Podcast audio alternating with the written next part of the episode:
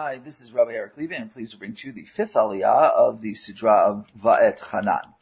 את הדברים האלה דיבר אדוני הכל כהלכם bahar מתוך האש ha'anan והערפל, kol גדול ולא yasaf ויכתבם על שני לוחות אמנים, ויתנם Elai. Moshe says, these words, meaning the Ten Commandments that I just mentioned. The Lord spoke in a mighty voice to your entire congregation from the mountain that is from Sinai that from the midst of the fire and the darkness of the clouds. Lo Yasaf here means God showed himself once and spoke and that was it, not to be repeated. It was a one-time theophany, not uh, to uh, not to happen again. And he wrote them down, that is God wrote them down on the two tablets of stone, and he gave them to me, that is to me Moshe, uh, who is making this speech.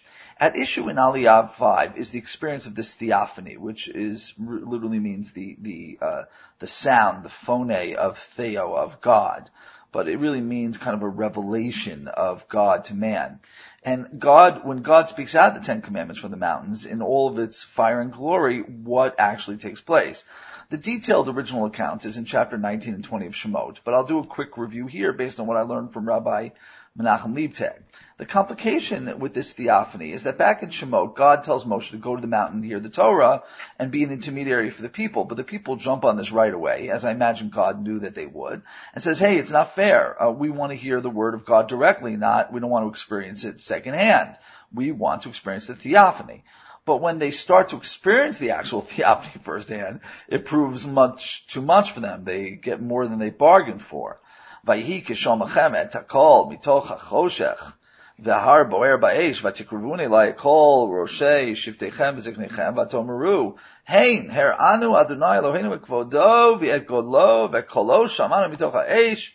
Hayom hazer ra'inu ki yidaber Elohim et ha'adam v'chai. And when you, Moshe relates to them what happened some 39 years ago, not again to them, but to the first generation, but he's putting them in their place. When you heard the voice from the midst of the darkness and the mountain burning with fire, meaning you saw all that. All of your tribal leaders approached me and said, behold, the Lord our God has shown us his glory and his greatness. And we have heard the voice from the midst of the fire. Today we see, meaning we understand that God can speak with the man, note the emphasis on ha adam, the man, and live. Now, what becomes clear is they don't mean any man, they mean Moshe only, since about themselves they say, Vatalama namut, but now why should we die? So they say, hey, we see that God speaks, but man, we are gonna die, and we see that you get it, but we can't, we can't experience this.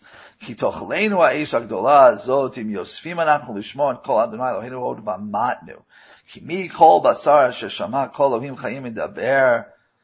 uh, Indeed, this great fire will consume us if we continue to hear the Lord our God any more, and we will die. Because who among flesh-based beings like us can hear the voice of the living God and live? Now, obviously, it's a rhetorical question, meaning no one, not one of us, except for you, Moshe, Therefore, they request that something that Moshe has really been trying to avoid, as I'll try to show, since God asked him to go up to the mountain in the first place. Moshe, I believe, and I'll try to prove, wanted the people to hear it for themselves. They wanted, the, he wanted, they wanted the people to hear the Torah. But now they say, Kirav ata, ushama et kol asher yomar Adonai Eloheinu, ve'at tidaber elenu et kol asher yidaber Adonai Eloheinu elecha, v'shamanu vasinu. You go close and hear everything the Lord our God will say. And you relate to us everything that the Lord our God will say to you, and we will hear it. That is, we'll obey it. We will do it. So they go back to the idea of Moshe being the middleman. They say, well, remember that idea that we were going to hear it ourselves? Bad idea. Let's go back to plan A. Um, according to Ibn Ezra, this takes place, this fear when the people demand that Moshe intervene takes place after the first two commandments. I am God, number one, and number two, you will have no other gods uh, besides me, which explains why those two commandments God speaks in first person, uh, but from three to ten, um, it's all speaking about Torah, uh, about God in the third person. Some commentators say that the people heard all of the Ten Commandments, but the rest of the Torah they did not hear. But either way, the reason why I say that Moshe didn't like the idea is that in fact, if we look at the next verse, he never answers the people's request to go and be an intermediary. It's God that actually speaks up and intervenes for them. Vayishma I called Divrechem. And the Lord heard the sound of your words, which means I think he, he heard the tenor of your words, the sincerity of your request that Moshe should be your emissary. They weren't just trying to to ditch. They were really felt they couldn't handle it and wanted Moshe to do it for them. Bidda berchem elai, which you, that is Moshe speaking, the people spoke to me. That is God heard what you said to me, and he said as follows: Vayomer Adonai elai shamati ekol divrei ha'am asher dibru elecha heitivu kol asher diber. When the Lord said to me, I heard the sound of the words of this nation that they spoke to you, they have spoken everything well. Heitivu, according to Nechama Leibowitz, is an adverb. It modifies the verb they spoke, which means they've, they've spoken well. They're saying good things. And I think the idea is that God is saying that the people's um, uh, desire to set you up as intermediary is a good thing, which seems to imply, if God has to convince Moshe of it, that Moshe does not think it's a good idea. And the reason I think Moshe doesn't think it's a good idea is as follows. If Moshe goes up to the mountain and brings down the commandments, then the people could always say later, oh, that's not what God said, you made a mistake. Or, are you sure that's what God said? Or worse, you're just making that up, Mr. Rabbi. Uh, Moshe wants the people to hear it so that they can't say, oh, that's just what the rabbi said. Moreover, he wants the people, in a positive sense, to have a direct communication without him as a middleman. Probably part of his humbleness and his desire to want everything good for the Jewish people. But God, in my opinion, understands this better than Moshe does. Why? Because he understands that eventually there will be a second generation, and then a third generation, and then a fourth generation, etc., etc. And since God does not reappear on the mountain every generation, as he said, below Yasaf, it is critical, eventually, the next generations are going to have to hear it through another human being. Which means it's critical for God to build a system of trust and education and what's called Masorah, tra- transferring down generate, from generation to generation the words of the Torah. And it needs to begin, in God's opinion, even with the first generation, because eventually it's going to hit you by the time of the second generation, which is exactly what's happening now to Moshe, with Moshe the people. He's speaking to the second generation saying, listen, here's the Torah. But they weren't there at the mountain. They just have to pretend or, or, or feel like they were at the mountain. But ultimately the mechanism is not a new theophany every generation, but a transfer of God's law from hand to hand.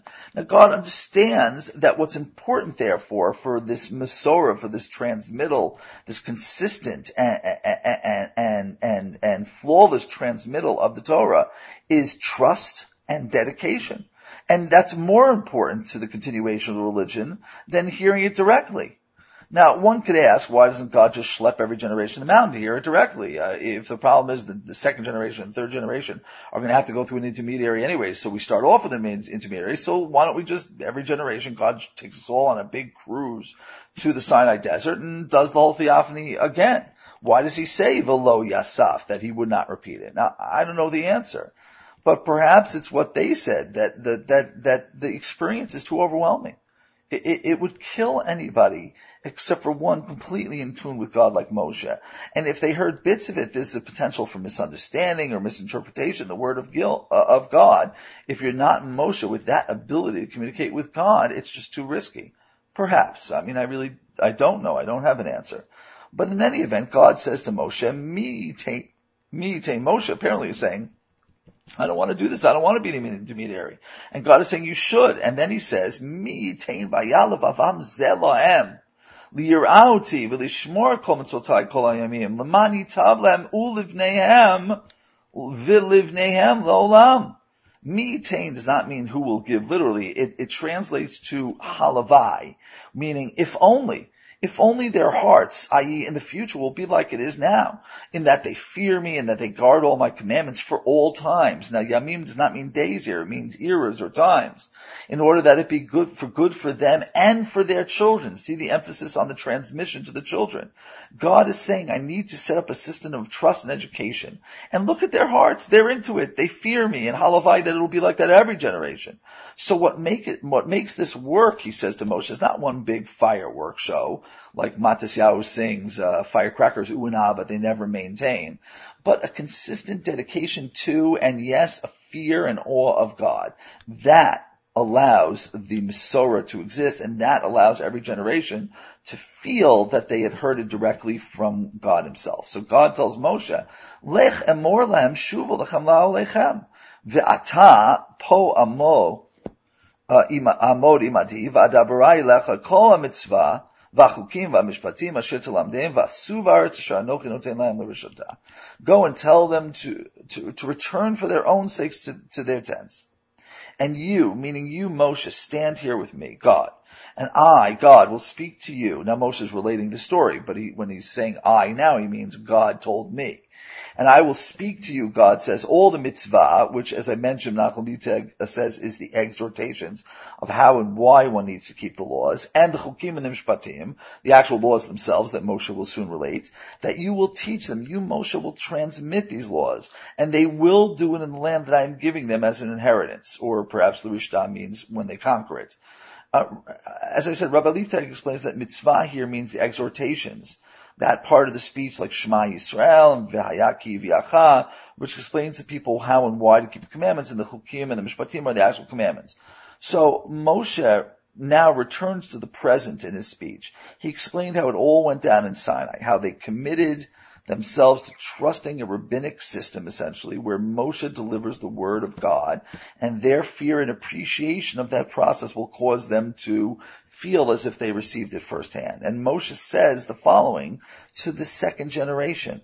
Ushmartem lasot kachol kasher tziva Adonai Elohechem etchem lo tasur yamin usmol. B'chol aderech asher tziva Adonai Elohechem etchem Telechu leman v'tov lachem v'ha'arachtem yamim ba'aretz asher. So you must be careful to do as the Lord commanded you to do, not to turn from it either right or left. That expression is repeated later in chapter 17, specifically referring to following commandments of judges, not to take what the judges say and change it right and left. So that fits into the idea as Moshe is the first uh, transmitter, intermediary of transmitting the Masorah of God's law. Uh, um, and that fits into the sense here, which is like saying, trust me. I'm giving it to you straight. Don't go left. Don't go right. I'm giving it to you exactly as I heard it 39 years ago. My interpretations are correct, Moshe says. My decisions regarding what God wants are right. They're a straight fastball right down the middle of the plate without any curves. Um, the Aliyah now continues in chapter 6, and, and it was a poor idea to, to break uh, chapter 6 off from uh, chapter 5, so, so blame Archbishop Stephen Langton for creating this chapter system. Because all of this, that is, as we continue, all of this, the recitation of the Ten Commandments, the retelling of the people's commitment to have Moshe act as their intermediary, all of this is still a part of Moshe's second speech, which is made up of the mitzvah, which are the exhortations and the musar and the inspiration, and the chukim and the shpatim, which are the actual commandments. Specifically, the ones relating to a successful establishment of the state of Israel the promised land. So chapter 6 continues, mitzvah v'mishpatim. Now that I've told you about the Ten Commandments and how those rest of those commandments are going to be tra- transmitted, now I'm going to transmit them in this speech. Mitzvah v'mishpatim asher tziva Adonai Elohechem l'lamed etchem la'asot ba'aretz asher atem ovrim sham These are the mitzvah. Note the singular use of the word mitzvah, which really supports Rabbi Leibtag's idea that it's specifically talking about the exhortations, the Shema Yisrael and not the actual laws, and the Chukim and the Mishpatim, which are the actual laws, to do them in the land that you are going over to inherit or to conquer. And section one of the speech is Leman tira et Adonai Elohecha lishmor kol chukotav u'mitzvotav asher anochi mitzavacha asher anochi mitzavacha ata uvincha uven bincha kol yemei chayecha leman yarechun yamecha in order that you fear the Lord God uh, your God so that you keep all of his laws and commandments in the plural. So here it's actually talking about commandments. And I, that is Moshe, am commanding you, you and your children, your grandchildren, in order that you have extended lives. Meaning first, I have to exhort to you about fear and love of God and why one should do the commandments. And then I'll actually get into the commandments. Vishamata Yisrael ushmarta las vishamarta lasota sheitav lach vasher tirbun ma'od kasher diber the Elohei Avotecha lach, eretz avat chalav dvash, and you will obey, O Israel, and you will make sure to perform them in order that it be good for you and that you increase greatly. And these are the two promises specifically stated uh, uh, in in in the commandment to honor your mother and father. So this idea of a long life and a good life returns, or as the rabbis understood it, as I mentioned, uh, life in this world and life in the world to come.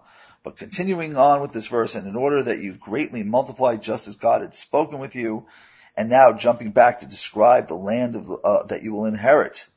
Um, it is a land that flows of milk and date honey.